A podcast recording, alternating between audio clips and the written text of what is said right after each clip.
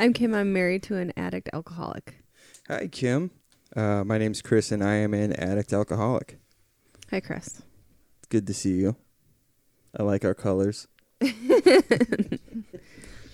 um, I'm excited today. Uh, we we get a lot of questions about kind of how to help the addict in your life, and I'm not a professional. We say that all the time. Um, we we've obviously been through some things, but um, that doesn't mean that we have um, the perfect answer for for helping in any one situation because they're all definitely different. So I'm excited for our guest today, Missy. Thank you for being here. Thank you for having me. Um, pull that guy just a little bit. There we go. There. Perfect. Okay. So, um, why don't why don't we start off by uh, talking about kind of addiction in in your life growing up and and how you may have been affected by those things. So I was really naive to it until I was probably around 20 when I dated an addict for the first time. Um, so that was that was very interesting. Um, unfortunately in a negative way, but also a learning way, which led to later like a few years later my brother ended up started like using at the age of 13 and um unfortunately he's still using but he he also it's kind of like you know he doesn't see an issue yet hopefully eventually he will but he has been to treatment like three times um before the age of 18 Oh wow. um it was like it was really hard um it's still hard sometimes because i kind of avoid him um because of my profession and it's also hard to watch um sure. i think boundaries was the hardest one for me with him because he's my little brother you know Yeah. so, um, but I mean, I'm like grateful for those experiences too because it kind of led me into the field that I ended up wanting to do. So, And uh, what what what field are are you going into? um, so I am an LADC, uh, licensed alcohol and drug counselor, and then my long-term goal is to be a clinical mental health counselor. So I'll have a dual license.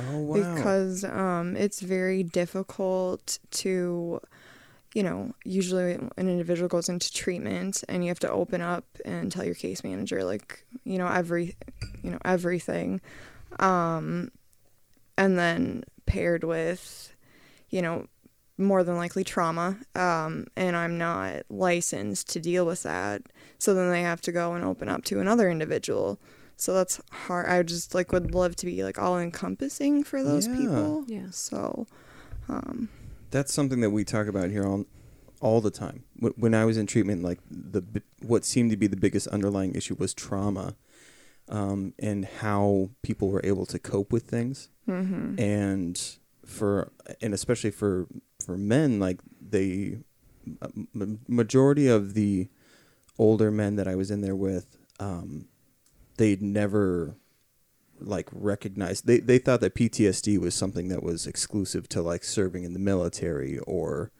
um, being victims of uh, you know a car accident like something that they right thought it was there's some type of physical thing associated with it they Right. didn't realize that um, trauma can can come in all different f- shapes and forms and um, so they just it was their first time ever even realizing that waking up screaming wasn't Mhm. something that everybody else did yeah not normal so I that I think that's absolutely fantastic because there were there was I mean up to four different types of counselors that you would see for various things. There was not one person who could help you with any multiple things. They would say, "Well, let's schedule an appointment with so and so."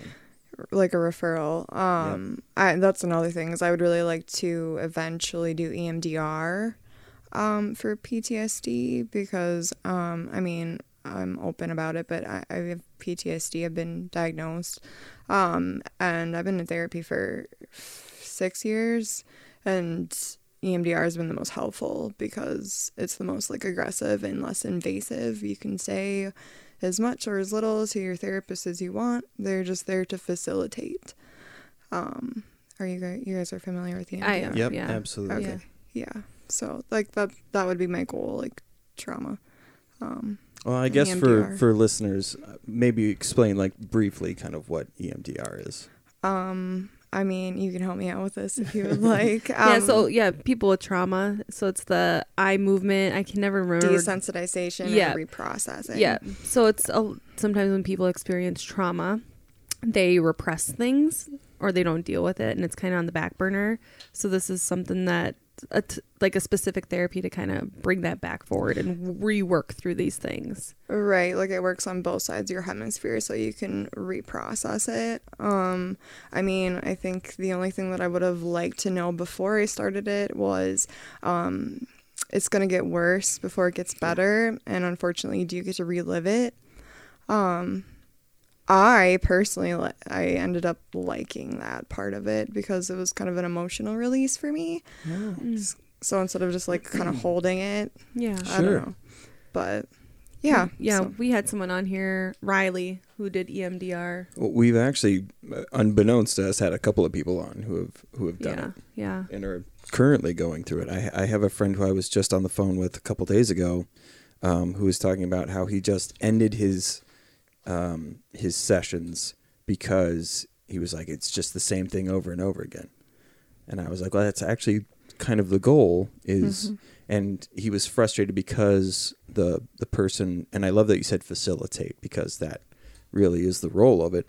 Um, he was frustrated that the counselor that he was with wasn't offering him any answers. And so I was trying to explain to him that the reason that there's this repetition is because you're not processing it. So if it looks the same to you, but you're still having these issues, then there's still something you need to overcome so that you can move forward. I know that with that, it kind of like you're gonna like the same memories are gonna come up over time and time again. They're just it's kind of gonna ebb and flow. So it's gonna be really bad, and then you know you might revisit it, and then it might not feel as bad that specific time, and then maybe a few weeks down the road, oh, it's bad again. Like it just kind of and eventually you know, it does get better. Um, one drawback, I mean, the positives outweigh the drawbacks, is that your memory during those time frames of trauma, I have a hard time remembering. Oh, sure. So, um, I mean, like, there's like a 10 year span that I'm working on, and I can't barely remember it. Because, I mean, I, there's pictures, thankfully, of like, you know, like, let's say prom. If there weren't pictures, I don't think I'd be able to remember hardly any of it Wow. which is like the unfortunate part, but it's the positives outweigh by far. And so, I mean, what was it about it that made you want to go into that field then? Because some people, they want to get through their thing and then be done with it. So, um, even from like a young age, so like I would say like 17, I always wanted to help people, but I kind of had in the back of my head like, oh, I would really like to be like a therapist or something. But in my head, I was like, well, I'm too messed up to help anybody, so I can't do that. Um, luckily, I got myself into therapy pr- at a pretty young age, like tw 21, which is pretty young. Sure. Um, and I I just really liked it. Like I, my thought process on it changed because it's kind of like, well, I've got you know things to draw off of. Obviously, I wouldn't and I wouldn't bring that to like my therapy sessions with my clients. Mhm. Oh, but sure. like you know i mean if it's relatable i can be like look i kind of like know what you're going through.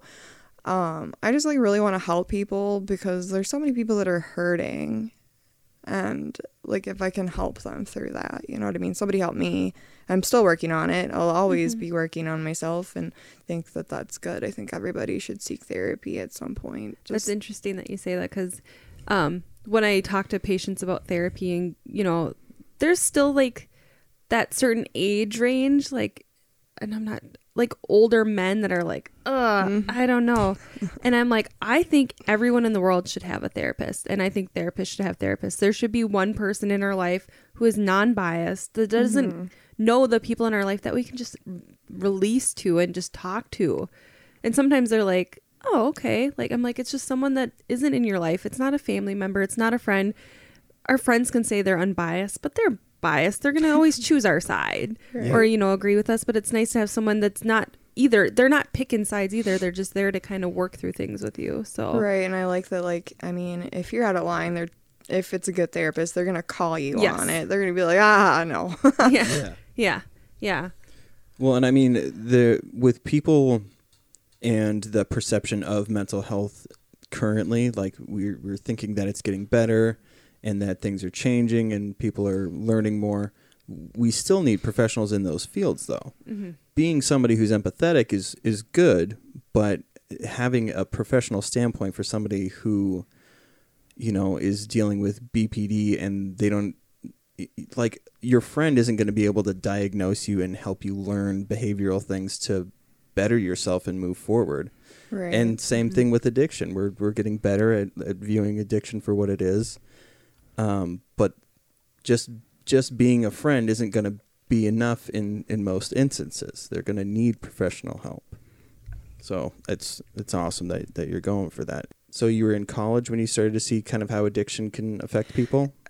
yeah. Um, I mean, with like having like you know, I don't I don't mind like we talked earlier, like dealt with my own trauma. Um, I mean, I know that it when you're young, it kind of it does mess with your brain, and I might like I I think my friends were addicted to things, but like at the time it was just like a tunnel vision. Like like I said, like now I can barely remember it. Like, um, in my head I was still very young, even at like 21 um so like being able to like see my like my brother go through that and but i recognized it pretty quickly because before my brother had gotten into drugs and alcohol i had dated that that guy and um you know so i like picked up on it and was told my parents like you need to address this like now. And they didn't believe me. Um they were like you know it's basically like a phase and then eventually you ended up getting in trouble you know um, as as you do, you know, you'll get caught eventually, and um, it just kind of, you know, it spirals. And he wasn't ready for treatment, and he wasn't ready to be in recovery, and he's still not ready. Hopefully, one day that'll happen. But rock bottom looks different for everybody. Yeah. So So, in, in your personal life, um, did your views on uh, drugs and alcohol change? Did it did like did you stray away from from drinking or anything like that? Um, So I around that time as well actually like so I mean I've like I've smoked pot before and then you know I've I've drank um and that's that's it and I never had an issue with like like at one point I used to be like an everyday like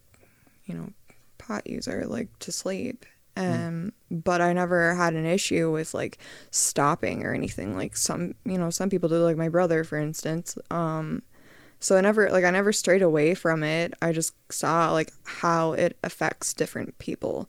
Like some people um you know they're just they're they're more prone to that and they like the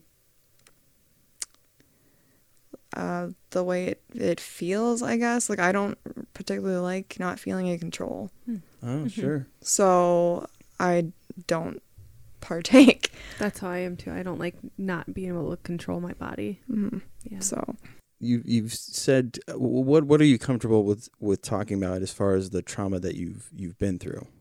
um, I'm pretty open about it. Um, I won't go into like detailed specifics for like, Sure. I mean myself and like other listeners that could be traumatic. So Absolutely, yeah. So, um, at what age did you experience? Um, so uh, the timeline is really rough because with like one of my parents, actually, it was around the age of like seven, but it was like more emotional, just very emotionally detached. Um, emotionally abusive, like a lot of blame put on me for for them having me early on in life. Like I was a high school pregnancy. Um and then the other one was age like 12 to the point when I moved out at 19. Um and as far as like just covering the bases, I have experienced um emotional, sexual and um physical. Just so we're, you know, Yeah. Well, and I mean, God, that the world is already tough enough, and being able to come out. Uh, what we were just talking about the ACEs. mhm. Mm-hmm. Have you taken that test before? Mm-hmm. Yeah. Yeah. And I mean, for for people who haven't taken that that test, it's what is it? Age or what? What was Before- the it's, acronym it's for always it? before 18 um and it's different types of trauma that you can experience i read through them on our last No, I know. I. I I was trying. I couldn't remember what the acronym stood for. oh adverse childhood experiences There we go. So, um, yeah.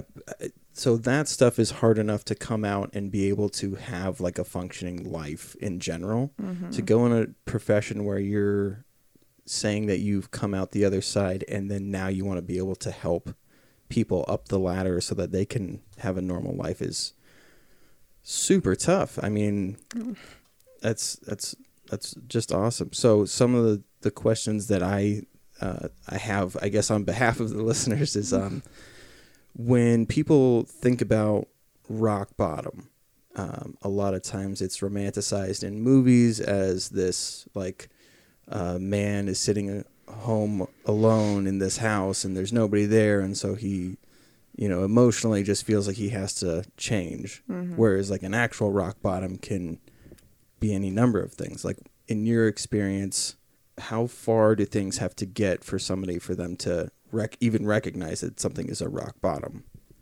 Does that make sense? like for clients. Yeah. Oh boy. I mean, it looks so different for everybody. Um it could be it could be prison, it could be um like having their kids taken away permanently, it could be you know, homelessness paired with all of those things. It could it it and then sometimes even then, you know, that's not it for them. Like unfo- I mean, hopefully they, you know, they come to their realization before they, you know, they OD or something. I mean, that's like worst case scenario. Like that's terrible. Yeah. Well, Um, and even even with OD, there are people that I met that OD'd like nine times. So even that cannot be perceived as a rock bottom. It can just be a byproduct of their environment. They just say, "Yeah, that just it happened to Steve. It happened to me. You know, this is just All right, but something that happens as users."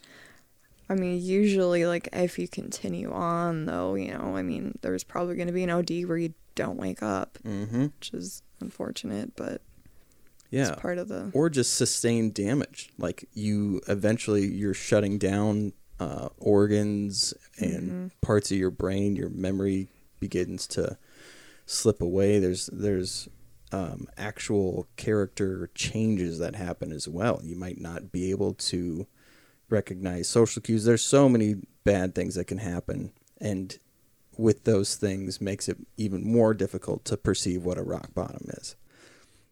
So just to let people know like when when you feel like you're not enough to be like how come I'm not enough for them to want to change? That's those are examples as to how far addiction removes them from what actual consequences are and so th- thinking that um yeah you're emotionally not enough for for them to want to change it's not about you at that point. They're just so far the addiction has taken them so far that they just can't recognize Priorities. priorities yes there we go. Um yes. Uh the yeah your priorities get completely skewed and um those people become less important and what becomes important is how can i get high when can i get high or drunk um and everything else is just a, a byproduct nothing nothing is as important as the substance. Going through um, that, like, how long were you dating that individual? Um, probably uh, like nine months, not super long, but I ended up like moving in with him and his um, roommate actually, and it like turned out he was he was like um, smoking meth like the entire time. Like I knew about like the weed and then um, the drinking. Um, but I didn't know about that because like he'd been an addict for so long that that was his level of normal Mm. like functioning and at that point like I had never even been exposed to any of that um I mean he was the reason I tried pot like I mean which that's the most probably mild one you know it, had he handed me a you know something with a, something else in it like Yeah. you know what I mean? So I was just very, very naive at, at that time. Just very naive, like very still trusting, if hard to believe, but like of people, just of, um, you know, either you, you trust or, or you don't at all. And I was still very trusting and like had hopes that people were like pretty much good, which I mean, I still think that for the most part. I've learned some things, but um, but yeah, like nine or ten ish months, not super long, but long enough to see like what I would be looking at if I had stayed with him. Mhm. Because towards the end, it did get like a little bit like he had pushed me at one point, and I was like, I know where this goes Yeah. you know. So, um, I mean, I don't regret the experience just because it was a learning one, and I think it was important for me. Yeah. So, So at one point were you like, this is the a- area I want to go into? Like, what was that defining moment? um, so I didn't. I mean, I struggled in high school and stuff, and so I wanted a two-year degree. Like that's what I wanted. I wanted to go to the tech college, get done. Um, unfortunately, that didn't happen. I didn't find anything that I loved. Um, so I ended up taking all of the psychology classes there, and I ended up being like, oh, well, I guess that two year degree is not happening, um, Missy. So, uh, and I, I just counseled like people, um, like my friends, and then I was like, maybe I should do this for a profession, and I just like. I just like helping people. Unfortunately, I have had to put some boundaries up with individuals because once they find out kind of like what I do, Yeah. they're like, "Well, can you help me?" I'm like, "No, I can refer you to go see Yeah. somebody else because I can't see you." yeah. And yeah. you know, I mean, it's just you can't do that, Well, anyways. and in those instances, a lot of times people are looking for uh, what is it, confirmation bias, where they're because you're their friend, they're expecting that if if I can get my friend who is also going to school for this to confirm what I think t- to be true, hmm then you know I'll be validated in whatever thing. That actually happened. Like, so I had a um, um a toxic friendship, and we cut ties, and I wish them nothing but the best, and I love her, but um, it just wasn't healthy for me at that point. Um, she reached out to me, and I had to be incredibly blunt with her because she's also, you know, um, an active addict, struggling back and forth through like recovery and um you know, she wanted me to tell her like what she wanted to hear and I was very blunt with her about you know, you have to want it basically and you, you're not there yet. Like and and it also was like very apparent that she had said at one point um you're like the sweetest and nicest most caring person that I know and it was kind of like that's sweet but I'm not like a mat for you to walk on just because I'm Sure. very caring. Mhm. So like setting up those boundaries was really hard at some points, especially like friends and family. Like those are the hardest, I think, Yeah. because it's you know, because then they can turn around and use the manipulation tactic of you Yep. don't you don't love me. My brother used that one a lot. yeah. yeah, Yeah. when he was younger. we, we we had somebody on recently as well um, who part of their addiction was was an eating disorder. Um, do you see much of that in in what you're doing currently? So I mean, uh, you know, most commonly see it's seen with women. Um, when I was younger, like I did have, I mean, I was never diagnosed, but I know that that's what it was. Um, it was an eating disorder, and it was never about like it. For for me, I know a lot of people focus like the number on the scale, like the lower you can get it, the like equates success. Oh, sure. You know, um, it was more of like, well, this is the only thing in my life that I can control. And I was also in sports. So, um, but I was always really small. So it wasn't about it wasn't about that, but we see that a lot too. Like they're very like co-occurring. Like I mean, it's the same. I believe I read it. It's on the same um, oh my goodness, what word am I looking for? Basically the same like wavelength where addiction oh, sure. is um in the brain is eating disorders because it's all about behaviors. Is it those same receptors? Yeah, thank you. Was, we're both just like yeah, struggling I was gonna on say you help me with the other word. I help you. it's Monday and a holiday. Remember? Yeah. we we've talked about that that whole sense of control thing is is huge, um, and that goes back to dealing with trauma and things when when somebody is uh, affecting your life in a way that you feel no control when you find something that you are in control of it's very hard to relinquish that control because you know it's introduced as something something that you finally have control over well, and it's kind of like, I mean, that was, it was like what I had control over. But I do find myself still when I'm really stressed out, like I I go back to those like old coping mechanisms and I'd be like, oh, stop it. Like, go eat like a sandwich, you know? Sure. Um, it's just, it's just like, I have to like actively think about it. Mm-hmm. Um, I mean, I work out now, which really helps actually. Um, I mean, and you know, it's really good for you and releases like stress and um, you know raises those like dopamine and serotonin levels which is yeah. good like anti-anxiety meds but without the medication. Yeah yeah. one thing we've talked about too is people with treatment unless it's court ordered like mm-hmm. you kind of have to go into treatment you know wanting it.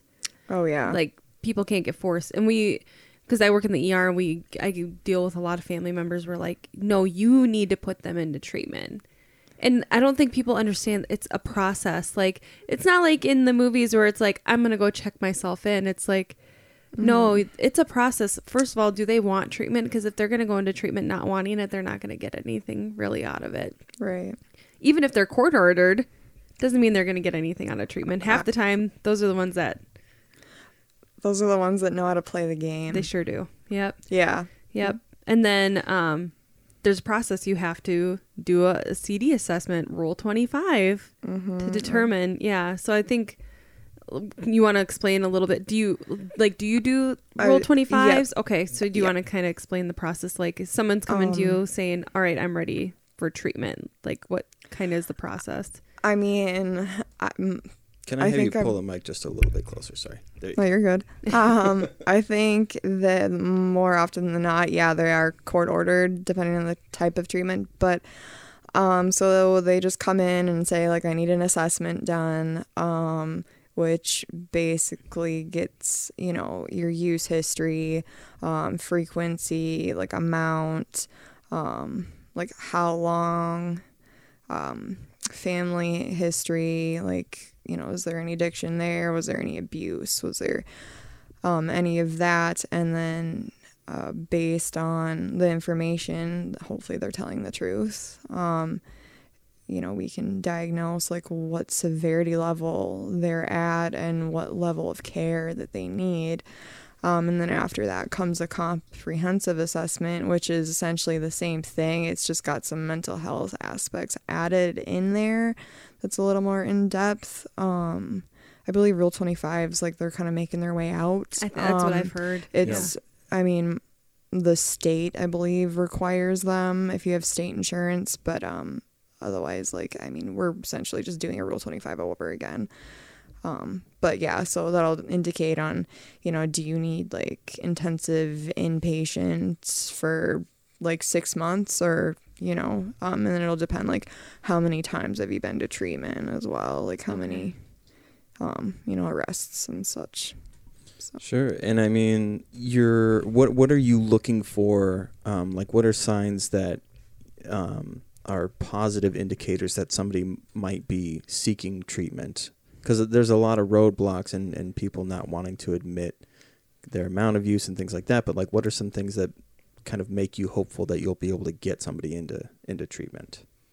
You can usually tell if somebody's being honest unless they played the game a lot. Okay. um and you can i mean and, and you can always tell like when they're if if they're not too because like they're really vague usually it's more of a conversation happening um when somebody when you find somebody that's like actually ready Hmm. um because they're more open about it they're like look yep this is my issue like um because if they're honest i mean that will I mean, if you're telling me half the story, well, I might say that you only need like, you know, medium intensity outpatient when in reality, like, you're going to leave my office and you're going to go use as soon as you walk out the front door, you know? I mean, that's just, it's just going to depend. It looks different for everybody. Um, some people are really open, some people are still really closed off, but they know they need help. I Mm. mean, it just depends. And I mean, how long have you been at the the facility that you're at? Um, so I'm in a job transition currently. Oh, okay.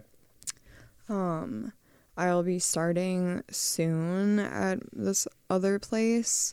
Um, but the one I'm at right now, I think I've been at six months.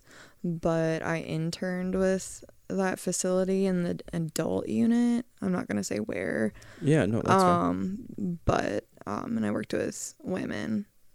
Oh, okay. That's uh, another thing that like AA um, for whatever reason is like notoriously for men, and people don't outright say that, but it's majority of what you see, and so and I think it's difficult for women because um, there's studies that show that like men just go, they show up in whatever they're wearing, they don't do their hair up or anything like that, but with women because there's less of them in these groups, they feel like this obligation to present. And so there's this added, you know, aspect of, of effort that they have to put in, which sucks because really all you should be focusing on is is recovery. But Right. um, so when when working with women, are there other obstacles that you're trying to help people overcome uh, beyond their addiction? Um, so like um, that was my second like internship. Uh, I think that it was the most helpful for me um, compared to my first one because my first one was an outpatient.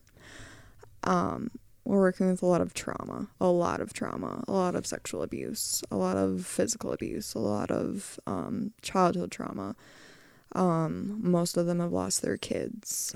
Um, and they're like, you know, trying to get them back or, you know, whatever their situation is. So, I mean, we've got like all of those barriers. Um, and it's definitely co occurring.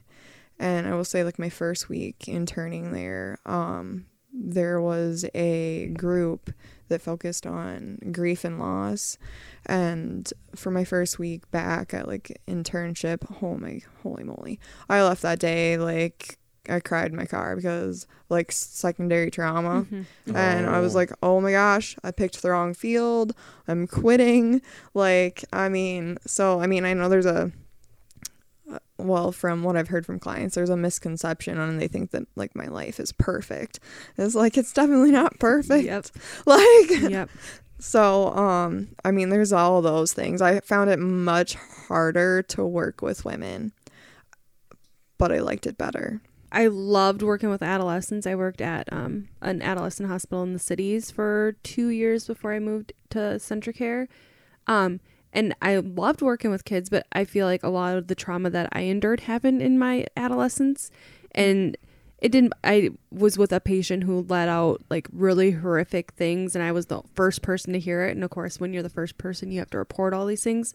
And I, it's like you do get that secondary trauma because it's like, then you question like have i actually dealt with my own trauma and then i actually had to reinitiate therapy again to kind of rework through these things because it was like whoa. And then you do second, like, I went into mental health to p- help people because I had an encounter with a nurse who changed my, you know, like just said, I don't even remember what she said, but helped me so much. And that's what I wanted to do. I wanted to work in psychiatric nursing and help other kids who felt lost. And it's like, I think I chose the wrong career. Like, how am I going to listen to these kids tell me these horrible stories and then have to report it? And then you're worried about these people that you have to report things on, like what's going to happen. But legally, we have to. Right. Yeah. I mean, I I like kids. I don't think I would be able to work with them. Yeah. I think that would be too difficult. Like it's hard enough to hear about like these adults that are talking about like their childhood and what happened and I'm like, "Oh, lord." Um it- Yeah. yeah. like that was that was a, that was my first week back and you know, I held it together really well, I thought, and then you know, because there are facilitators, I'm I'm an intern at that point. Um Oh, yeah. that they stopped me before I walked out the door. It was time to go. I was like, just make it to your car. Make it to your car. And they asked, How are you doing? Oh boy. It was gone. It was done. Done and Yeah. over with after that question. You know what I mean? Yeah. Um, I mean it was I, I I mean it was a good experience, but um So, what got you to go back the next week then? I cried a lot. Yeah. if you want my if you want my real answer, I cried a lot and said I don't wanna and gave myself that time. Luckily it was a Thursday and I didn't have to go back the next day on Friday. Yeah. Um so uh and I was also like at a peak point in my EMDR at that point, so that was like just Oh wow. double awesome. Oh, yeah. Um, I mean, it was fine. Like, you know, for a little while, I'd, you know, I, I'll say pout and just be like, I don't wanna, I'm, I can't do this. And then eventually, you know, mentally came around and be like, yeah, you can, you got this. Like, you got this far. Like, let's go. yeah. Yeah. You know. Well, Something that I always think about when um, when I talk with people who work in the mental health field um, is you telling me about when you were in nursing school and one of the teachers asked who was going into mental health, and you were one of two people. Only person. Only Class of person. 32. What? Yep. I was the only person that raised my hand saying I wanted to work in mental health. That's No, I so know. sad. It's so sad. And mental health, like, especially nursing, is such a revolving door. Like, it's easy to get into because a lot of people don't want to work in it. So people will come in and do their six months, get their experience, and then they move forward. Oh, but- okay. So I was the only one that raised my hand that day. I knew I was going to go into mental health forever. Either I was going to be a psychologist or a psychiatrist, and then I'm like, I'm going to be a psychiatric nurse. And then um, she looked at everyone in the class and says, It does not matter what unit you work on. You can be on family birthing, you can be on med surg. You will always work with a patient who has mental health diagnoses, and you're going to need to know how to treat them. Mhm. And I was like, Amen. Because then we did our birthing. So I had mental health and birthing in the same semester. And I went to the birthing unit and I was working with a mom who just delivered. They were not giving her Zoloft the whole time she was in there. She was in there for days and she was starting to decline. And I was the one that was like, why isn't she getting her medication? The doctor okayed her to have it while she was pregnant. Mhm. Like, you guys haven't given it to her for three days. And we're, now we're worried about Oh. postpartum. And they're like, oh, no one pointed that out. Exactly. Not to mention with the withdrawal. Yeah. So I'm like, like and she was on a big, you know, high dose too. It's like, see, we're on family birthing. You think that it's just about birthing a child. No, you're still taking care of everything. Someone, Right. especially mental health after, you know, birth. But yeah, it's, it was very eye opening for a lot of my classmates. Like, what? So we're not just going to look at surgeries and this and that. And it's like, no, like one in how many people have a mental health diagnoses? Well, right, and it's kind of like I mean, like the old medical model. Like, I just can't. Um, I, I mean, if like physic physically, like let's say you're a really active person and you like broke your leg and you can't move around, like that can cause like depression. Yeah. If you're depressed, that can cause like other. It's just Physical, yes. Yeah, it's Yeah. just it's all connected. Like we need to have a more like connected. M- model like i Yeah. mean it, Yeah. you can't just separate them that's not how this works No. like Yeah. No, no, I thought it was great that my teacher did say that because it was just like, because everyone made, like, they didn't make fun of me, but they're like, oh, we're not going to have to compete with jobs with her because she's going to want to go into mental health. That's like, that's great. I said, but because I want to be there, that means I'm going to be a more compassionate person to these people. Well, right. And Yeah. it's And to think that none of you guys have ever struggled with any mental health and would want someone that also has had some, you know, yeah. Yeah, that's. I mean, and there's still it's still very much stigmatized, It's so- unfortunately, and I don't understand that at I don't all. either. Like, no. And I see it even like with some providers I've worked with in the past. It's like they still have this stigma of mental health and crazy and this and that. It's like you can't think that way. Like it took my dad a really long time. My dad's 67. Oh Ooh. gosh, he's yeah. And he um he like couldn't understand why I wanted to go into mental health and then I had my struggles as a teenager. I was hospitalized. I came out and the first thing he said to me was, "Did you learn your lesson?" And it's just like that's not why it wasn't my dad didn't come visit me, my mom and my mom was the only one that came to visit me. Like no other kids' parents visited. It was very I I would never take that experience back for anything, but my dad was still so shut off to mental health, which made no sense to me because he was an officer. And you're going to deal with mental health as an officer. Yeah, but as we've gotten older like he's gotten more understanding. He he's made comments where we've had had conversations. I had a patient that i lost to suicide. Oh, and he would make like offhand comments like well that's one less person in this world. And it's like that's not like that's a family member. That's someone like i i was upset about the whole situation yeah. And so that's like um, I had a family member that struggled with alcohol addiction. Um, we didn't know that for years. Like Okay. we just thought her prescription meds were weird because she's not. She has severe migraine. She's been, or they. Gosh, I'm screwing this up.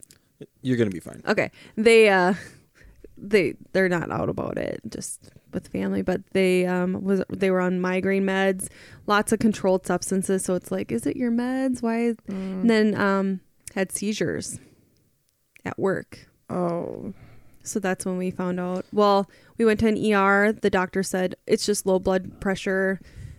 Was going to discharge them. I had to fight with the doctor. He still discharged her. Brought her, brought them to a different facility.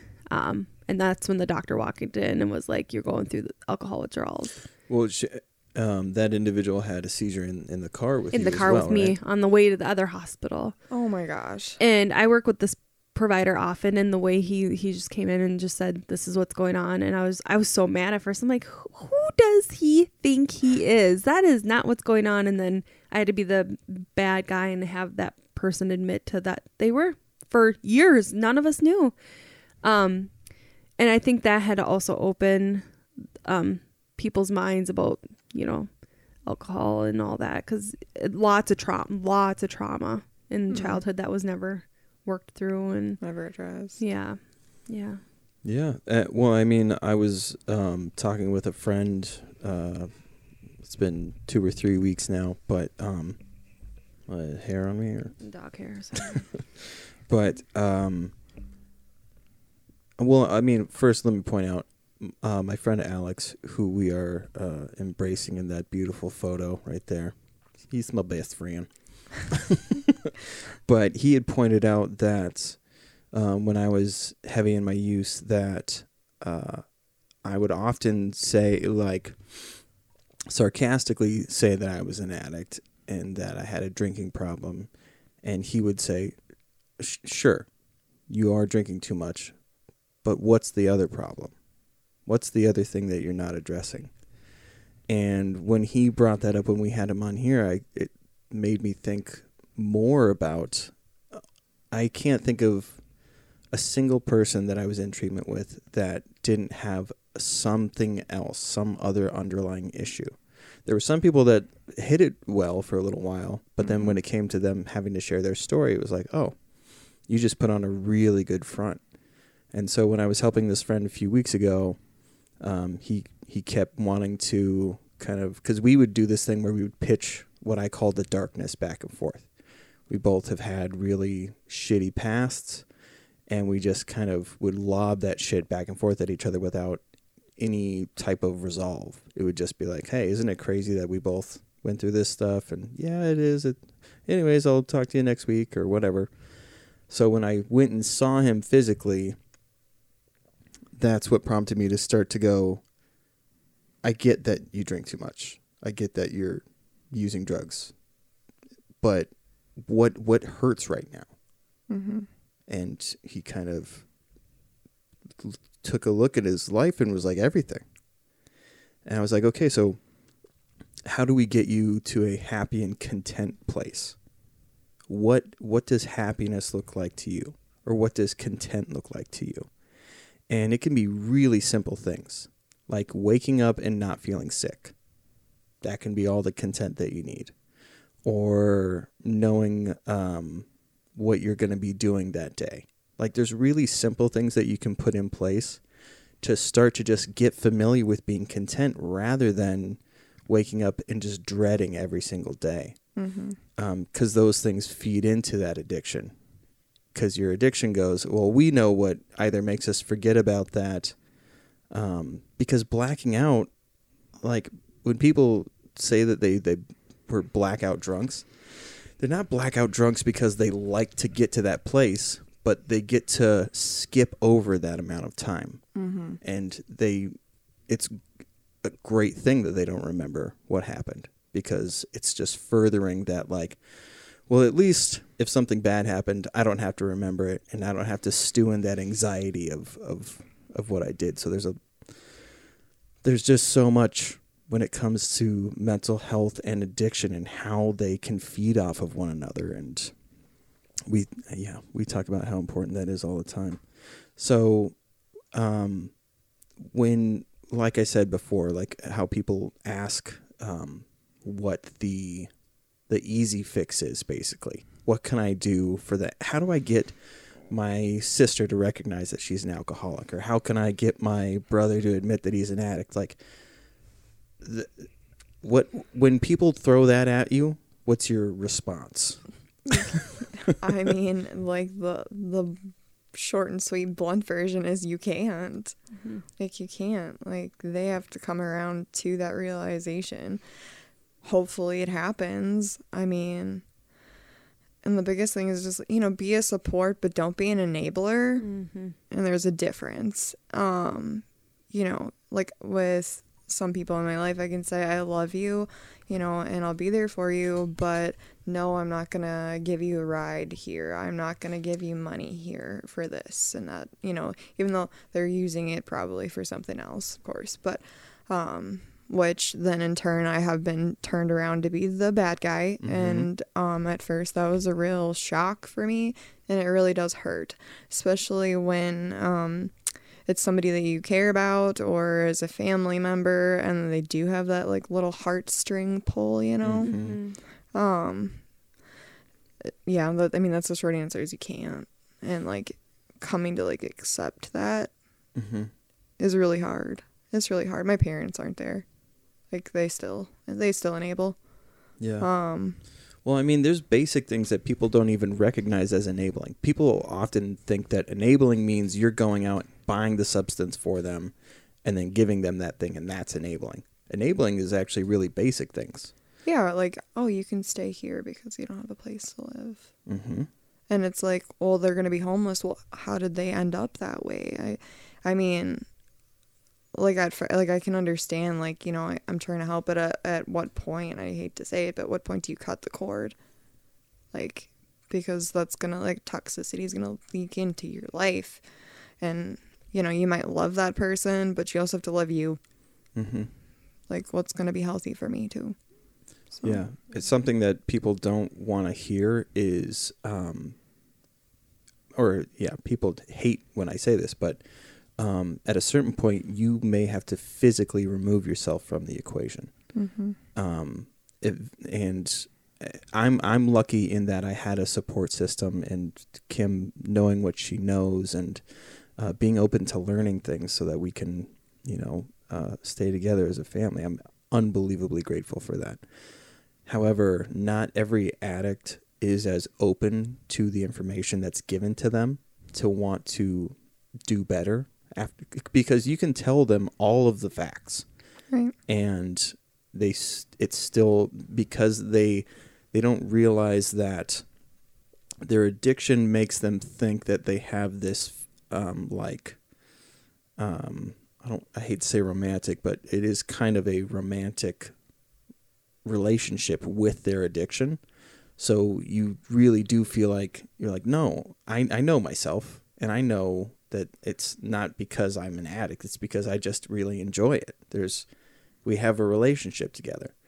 So they'll be dismissive about stuff and continue to to to go down that road even though you've man gone I, the the families that I've met who went above and beyond and stuck their neck out and put life on hold to try and help these people um them thinking about removing themselves when they've become so invested. That's the word I was looking for. Sorry. I was like kind of going around in circles. When you've invested so much into someone and then to think that you have to then remove yourself from it there's a lot of people that think because I've done that I can't. I'm I'm I'm too I'm in too deep. I got to stick it out. Mhm. but there's really dangerous things that can happen um, and people don't realize that you can experience trauma just by being around them with those things. Um, emotionally having to invest so much into someone and then seeing them burn you time and time again can can cause you personal trauma as well. So do people ever professionally recommend actually removing them removing this person who's saying how can i get them to admit that they're an addict at what point do you say you've got to get out of there Um, I mean, I don't think I've ever said like you should remove yourself, but I think that I've said you need to like start to build like stronger boundaries for yourself. Like you can still like I, you can still love that person from afar. like yeah you know, well i guess mean, that's that's Yeah. more what i mean like because some people like live with them or are constantly giving them rides and things in in that regard Um, I mean, yeah, like b- boundaries is a big one. Um, it's gonna be, I think, harder, especially if they're parents, because that's their kid. Like, you know, Mhm. they're Yeah. for the most part, I would say generalize generalizing it is parents want to take care of said child. Um, but at what point do you realize like you know if they're underage that's a different situation. Oh, sure. But um, But as adults. yeah, as adults where I you're feel like I see a lot of that's a lot. What of what I see in the ER is the parent. It's always like the parent, and it could be like a forty-year-old, fifty-year-old, and the parents are coming in like, "You need to put them in treatment." I don't know, like I can't help them anymore. It's like no one's saying you have to. right. Like it's I mean it's just like it's really tough thing because you want to help but you can't help. Yeah. Um, and I mean, along with like the mental health side of that, I know like so there's a stigma with mental health, but then there's like an added stigma Oh. if you're an addict. Mhm. You're a bad person if you're an addict, and that's not true at all. Like, like these are good people, um, but they're just, you know, they're driven by like addiction, and I need to feed that, and they're not thinking about like, well, if I do this, this is gonna hurt this other person. right Um, I mean, you're not you when you're using. Yeah. Had you not been using, would you have done that? Probably not. And with that stigma, I had a um, patient tell me once that um, it doesn't matter if I'm telling the truth to the police about being robbed. And some of the stories you hear, you're like, I could see that actually happening. I don't think this Mhm. is some delusional th- like thought because you hear these stories, you read things in the news, you're like, yeah. It doesn't matter how long I'm sober and I can prove that I'm sober. If I relapse and I tell the police that something happened, they will never believe me, even when I'm sober, because they will always classify me as a drug addict. wow And I'm like, and he goes, I, and he goes, and I do not expect you to ever understand that. And that hurt. Like, it's because I don't. I bet I could walk up to an officer and say, I think that this is happening in my neighbor's house. They're doing these kinds of things. And that officer will be like, we're going to investigate that, not immediately take me to the emergency room and say I'm a delusional person Right. Yeah. I but mean, because I- someone has a history of anything they'll and it's like that stigma is so much there and the fact that he's this person said doesn't matter how long i can prove i'm sober they'll never believe me i'm like wow Yeah, I can I've heard some stories that are very like, what? Yeah. Man, uh, uh, that's. I mean, I- people. T- uh, the addicts that I'm s- uh, in recovery that I that I still communicate with. Um, that said a lot too. Is that when somebody relapses, um, they treat them. Yeah, it, it is almost like a criminal. Like they're like, of of course you would, because you've done this in the past. Like it, it's a bummer to think that rather than somebody saying, "What was it that that made you want to do that?" Mm-hmm. they just immediately go, "You fucking addict! Of course you're gonna, you know." And so this is just gonna be forever. Why, why care at all? Well, and relapse is part of recovery. I mean, it's like almost unheard of to hear of like somebody that is rec- like in recovery that didn't relapse on their way there, Mm. or oh, I've only been to treatment one time. That do- that's not the norm. Like not at all.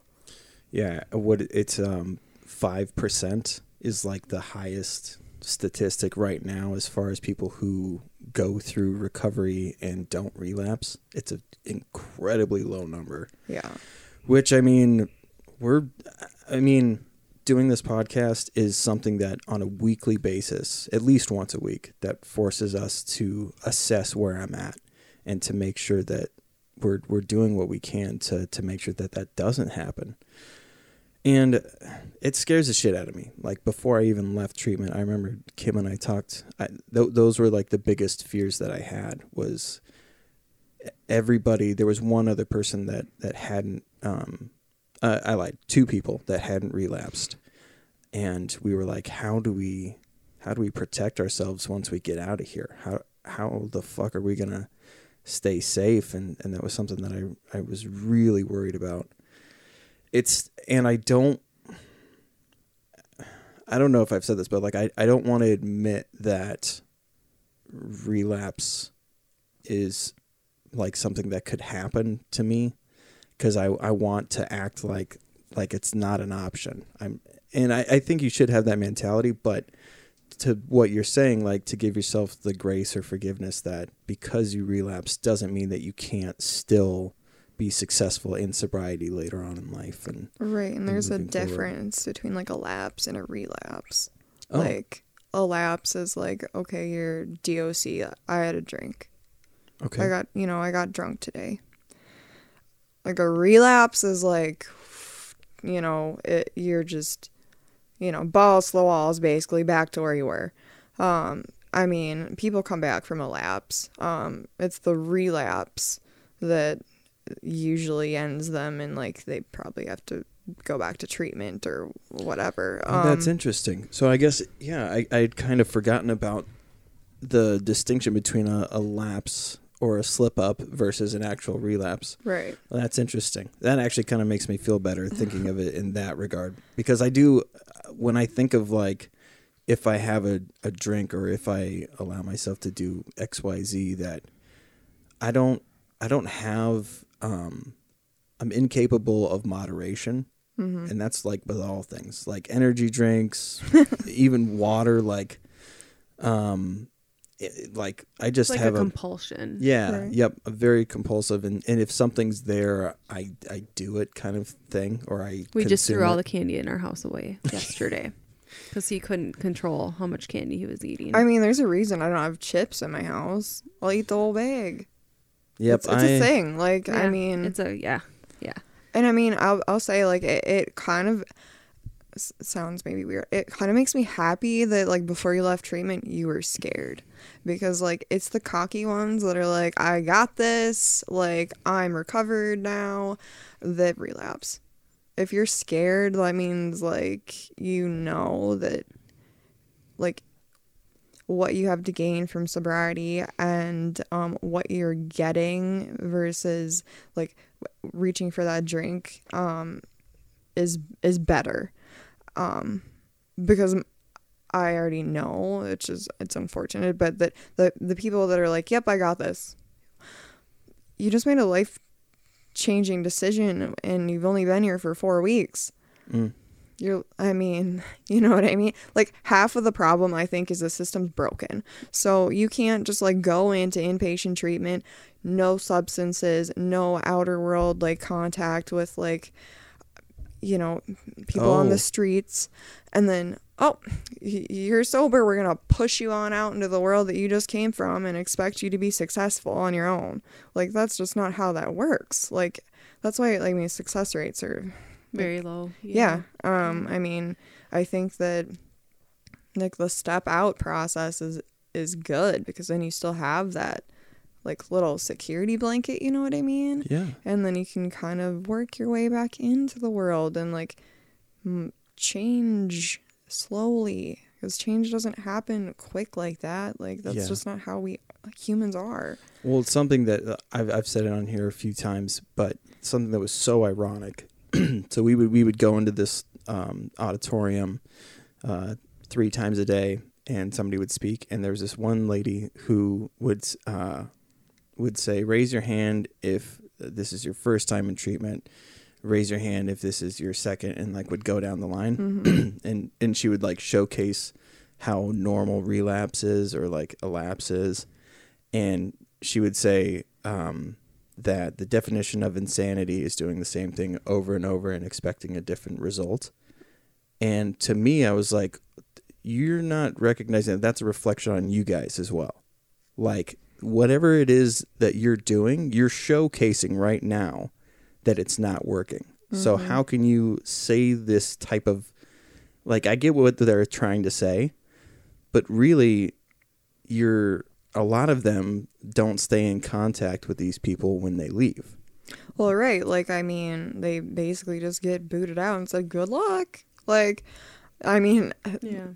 that's how it f- how it feels and um i mean i don't know what your experience like was in treatment but um a lot of ladcs are very like parole officer ish um in like demeanor like they're very like this is what you're gonna do this is how you're gonna do it if you don't do this then x y and z consequence which i mean for some people that might work but um i mean if i was like what switched in that I, that wouldn't work for me. I'd be like, F you. I'm gonna do what I want. Like, you know, I, that just Yeah. doesn't work for me. Like, your compassion is just, you know, a necessity. Like, that might work for some people. It doesn't. That would not work for me. Um, Sure. I got a lot of good feedback on that. It's just like I v- view the person first, and then you know the addict or problem second. Like, ultimately, like we're all people. Yeah. Mm-hmm. So, uh, I mean, especially with like, hate to say it, people that have been in the field a while that should probably get out. Um, they're very like that. By the book. Yeah, by the book. Like, Well, and people I- become jaded because when it is your job and you're doing it day in, day out, it is easy to start to look at people as numbers versus it's it's hard to maintain that compassionate level. I'm lucky that the CDC person that I met with unbelievably compassionate and she's basically the reason why I was like willing to go and actually go into treatment. Um, but yeah, main, maintaining that compassion, it, it does. And to go back to what you guys were saying about like therapists should have therapists. Like Mhm. it, you, you're not because you went to school for it does not mean you're exempt from becoming jaded to these things eventually. And Yeah. And I'm very open. Like, I work in mental health. I help people get treatment, whatever kind of treatment they need for their mental health. And a couple weeks ago, I was having panic attacks. I was so depressed. I was crying, didn't feel like getting out of bed. And I'm I'm very well. I'm not open, obviously, with my patients because Well, you, you, yeah. But like, I'm open with everyone, even my coworkers. Like, I struggle. I have severe anxiety and I have depression, and I don't have. Some days I'm gonna have bad days but that I feel like that makes us more real to people too. That I'm not Oh, walking yeah. in like I don't get what it's like to have a panic attack. Oh, you feel like you're dying, you feel like you can't breathe. Oh, get over it. Like no, you no. So I feel like that helps like when especially like family experience and seeing things like that it helps. Whereas I feel like sometimes and this isn't always the case, but I feel like sometimes people go into a field because it sounds interesting or I Mhm. might get paid really well. But then there yeah, exactly.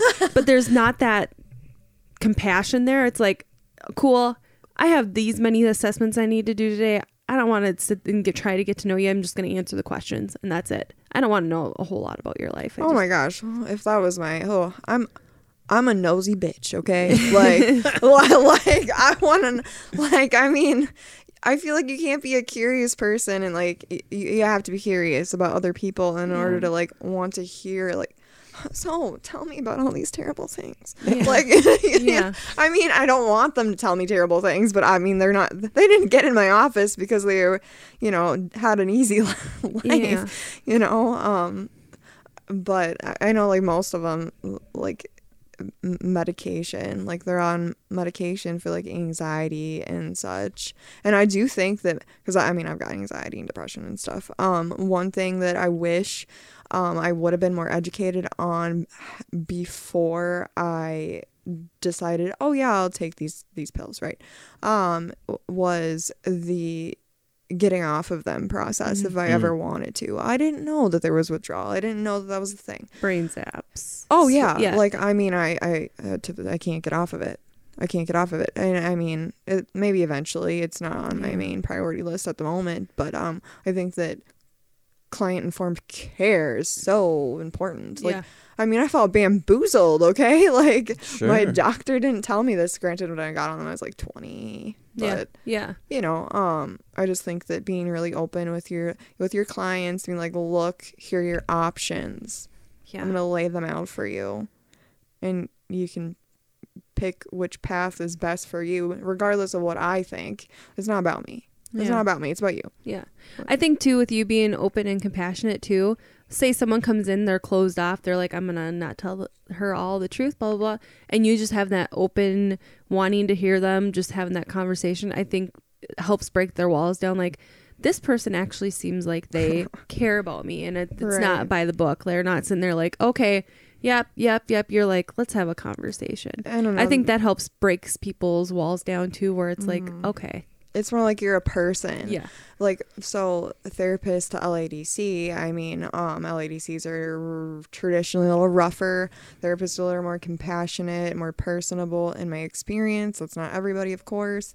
Um if you use self-disclosure in like an appropriate way Mhm, it mhm. like almost normalizes their experiences. Therefore they they're like oh well shit Yeah. she you know she gets it sort of like you know she's a person too i'm a person and it kind of like it's more of a conversation rather i'm going to analyze you and act like I'm better than you. Sure. Mhm. Yeah. and that's not the case at all because i could easily r- roles could be easily reversed Yeah. easily Yeah. so i mean like that was another thing that at my internship working with those women like a lot of those women are around my age so i was like that could that could be me Yeah. like especially with like so many things that were super similar with their stories and i was like that that literally could have been me you know yeah.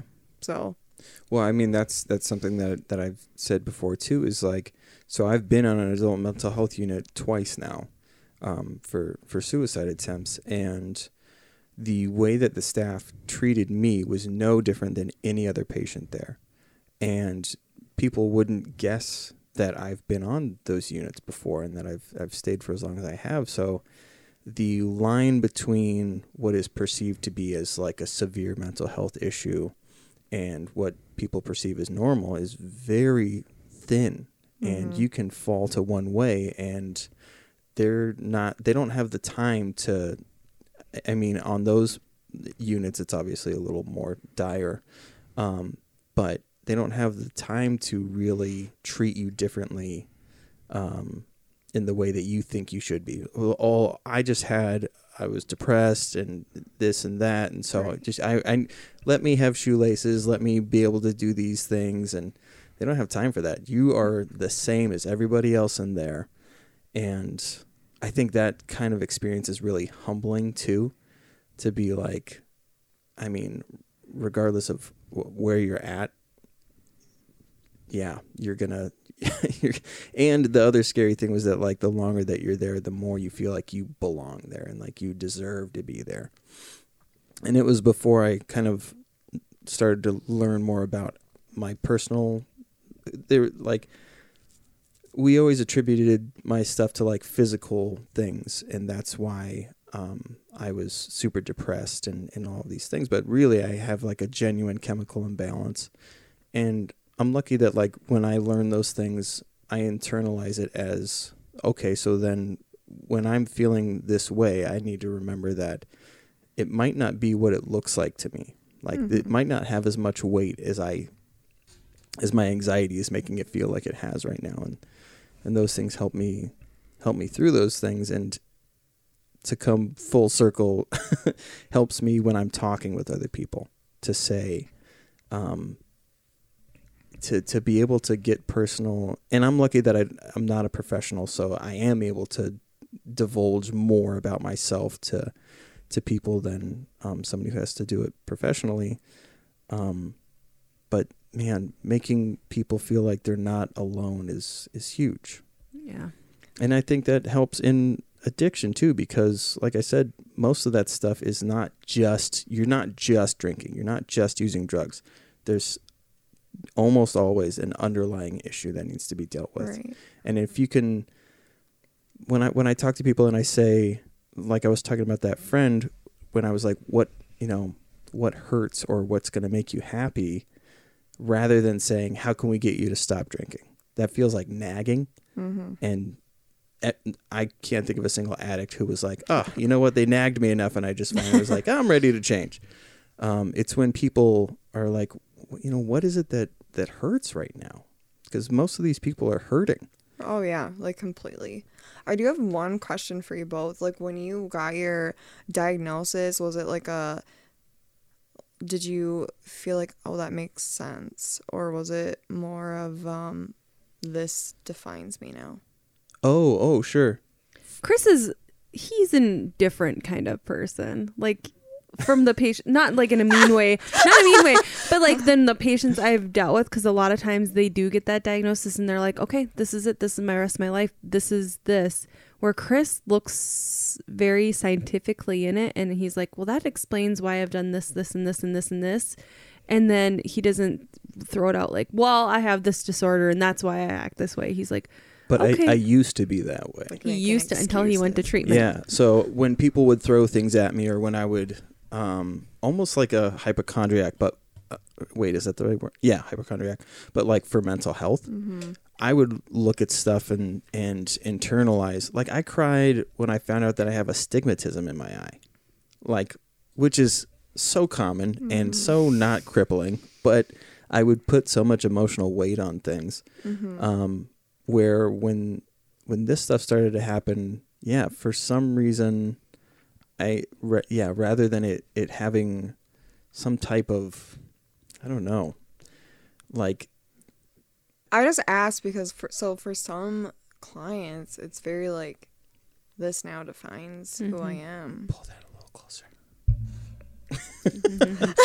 Better. Yeah. okay. Uh, well, for some clients, it's like this now defines like who I am. Um, for for me, it was like, oh, well, that makes sense. Like it, it was at first I was very like because I had never been to therapy before. I didn't know that she was like secretly diagnosing me. Um, sneaky little person. Um, but uh, you know, and she was like, well, you have this, this, and this, and I was like, well, what does well, that full disclosure. So? I have major depression, ADHD, anxiety, and cluster B traits, alcohol use uh, disorder, severe, rule out bipolar disorder. Um, but the doctor was like, he needs to be sober for six months to, yeah, which you probably understand with the bipolar. Yeah. well, Yeah. and and the the stuff that I've learned about bipolar disorder, and obviously there's there's a wide array of what that can mean for. I can hear that. I'm the- sorry. Yeah, I fidget. I can't Um, help it. but I when when I started to to learn what that meant Mhm. uh, because I would go well and like codependency issues um there was a lot of like self-righteous tendencies and um these these things where I would feel like I had to white knight my way into scenarios and people would agree with me because I feel so passionately about it uh, when really that's just a part of who I am I may feel strongly about these things. That doesn't mean like I'm some type of savior that can actually go in and, and change those things. And so that's a, a part of, um, I mean, we've said it a few times that I, I need to go in to get like an official diagnosis, but um, when you understand those things, those things start to change and become less aggressive too. I feel like. Does, does that make sense? Um, I mean, I think I know kind of what you're what you're saying. Like the the um the side effects or the traits of whatever that diagnosis is. If you're able to accept those things, I think that they're um, less intense. Okay, yeah. And I also think that like I agree with you there and then um realizing that that's not going to be that doesn't define you and you can still change it. Yeah. Um I mean for me at first it, it, you know it was just like oh this is who I am now and then over time it was like oh well this is why I do that and this and the other thing and it was more about like understanding and then the fact that I mean yeah I have a PTSD diagnosis but that doesn't mean I always will. Oh. So, I mean, once you work through it and address all those things, like some things might stay, like, um, like for instance, like in my, if I'm at a store, I know where all the exits are. Oh. I know where all the exits are. Okay. Like, um, I've never like met anyone like on a date that I didn't drive myself. Um, you know, like I mean, I'll be honest, I texted my friend your address just in case. sure. Like, I mean, it's just like and these are things that like you don't really think about. They're just kind of like but those things I don't think are a bad thing. No. It's like the hypervigilance like with the anxiety that becomes a bad thing. Yeah. Um, but those are like good things because like well, what if? That you means your fight or flight's just activated then if you're Yeah. that yeah. Yeah, I mean, unfortunately, it's like always Yeah. activated to some so then it, extent. exa- it exhausts your Oh, body yeah. and your brain. yeah. Yeah. which is why like I also work out because like if I like I can tell I haven't worked out in like a couple of days because like my anxiety's a little bit higher than normal. Like Mhm. it's tolerable, um, but like it definitely it helps Yeah. gets that you know fight or flight thing out. Yeah. Yeah. Yeah. yeah. Yeah. Well, yeah, So- and um, uh, not a lot of people are familiar with the phrase catastrophizing. But oh yeah. Oh gosh. oh god. Yeah. I do that with everything. Zero to a hundred in my life. Everything's like we had an issue with the dryer a couple months ago. Well, it broke. Now we have a new one. But a couple months ago, where I thought I smelled gas, and I'm like, "Yep, the house is gonna burn down." I Oh my from- gosh! I do that. I went I from do that. the dryer is, smells funny to now our house is gonna burn down. So I had to go test all the carbon monoxide detectors. Like, well, if there's a gas, you know. So it's like that's how my brain works. I'm always zero to a hundred. Oh no, yeah, no. I have to, especially if I'm like anxious about like other things. It's like, oh, this I'm gonna die because of X, Y, and Z. I'm on my, I have cancer. You know, like I mean, that's yep. that's far fetched, but you know what I mean. Like Yeah. just No, but very. that's- No, yeah. there are people that do that, and it's more commonly referred to as making mountains out of molehills, Or, right? But you And- said the big word. Catastrophizing, which yeah. is yeah, you you look at one small thing, and then your brain very quickly goes to the worst possible outcome. I don't know, and it just feeds your anxiety. Yeah. And then everything else the rest of the day is like, nah, yep, yep, yep. Like car issues that I go from zero to 100 with anything with cars. Like, oh, my car's going to break down. I'm going to need to buy a new car and I'm going to have a higher car payment. And maybe that's why I was so afraid of relapse when I was in treatment. Now that I think about it, is um, to me, relapse is the worst possible because I was hospitalized. I was thrown in treatment. So thirty four days of So you, you were hospitalized for six days. I was in there for almost eight. Oh, okay. so he was, and then he came home for about two and a half days. And then I Mhm. drove you to Hazelden on that Friday. And I was there for twenty four days. 26 days. he was days. supposed to be there 28 days, and then COVID hit hard. Oh no. towards the end of it. But thankfully, he had that like aha moment. We were kind of waiting to see if, and Chris is an atheist, and unfortunately, I sent him to Hazelden, which does do a lot of religious. I feel like that's every. I but was that's gonna every ask you treatment. about that. Yeah. Do you do you mind if I if I take a pee pee? Because I do want to talk about that. okay. I love the way. You